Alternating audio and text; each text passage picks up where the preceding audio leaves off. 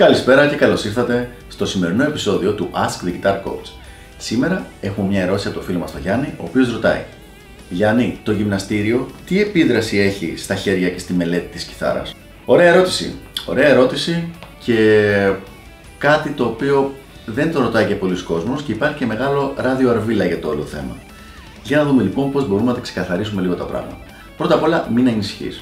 Είναι απόλυτα εφικτό να γυμνάζεσαι και αρκετά εντατικά και με βάρη και να μαθαίνεις κιθάρα χωρίς κανένα πρόβλημα.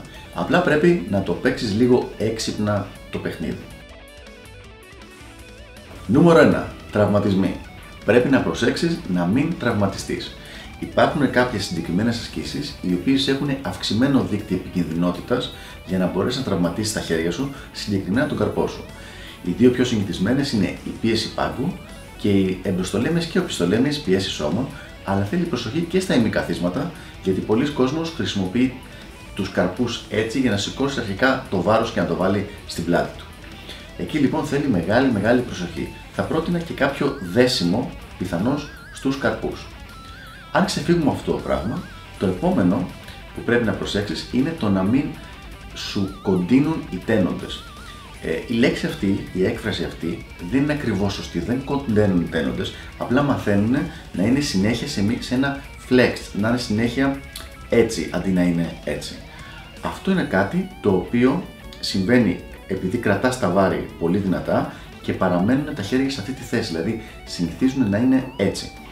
Αυτό διορθώνεται πάρα πάρα πολύ εύκολα και επί τόπου με το να κάνεις μικρά stretching ανάμεσα στις ασκήσεις. Δηλαδή κάνεις την άσκησή σου και μετά κάνεις το stretch τα οποία έχουμε πει σε άλλο βίντεο, τα κανονικά stretch που κάνεις πριν ξεκινήσεις το παίξιμο της κιθάρας ώστε να ξαναμεγαλώσουν, να ξαναφτάσουν το κανονικό τους μήκος οι τένοντες αυτοί και δεν σου μένει κανένα απολύτως πρόβλημα μετά. Πάμε λοιπόν στην τρίτη συμβουλή, η οποία είναι η εξής. Πάντα, μα πάντα, όταν κάνεις βάρη, να χρησιμοποιείς γάντια. Αν δεν χρησιμοποιείς γάντια, τα χέρια σου, το δέρμα στις παλάμες, δημιουργεί κάλους και δημιουργείται έξτρα κρέας, έξτρα ινόδης ιστός, ο οποίος δεν θα σε βοηθήσει στην καθαρότητα του παίξηματός σου, ειδικά αν παίζεις και ακουστική και κλασική ή παίζεις και με καθαρό ήχο το να, να φτιαχτεί έξτρα κρέας στα δάχτυλα είναι κάτι το οποίο δεν το θέλουμε, γιατί είναι κάτι το οποίο δεν το κοντρολάρουμε μετά.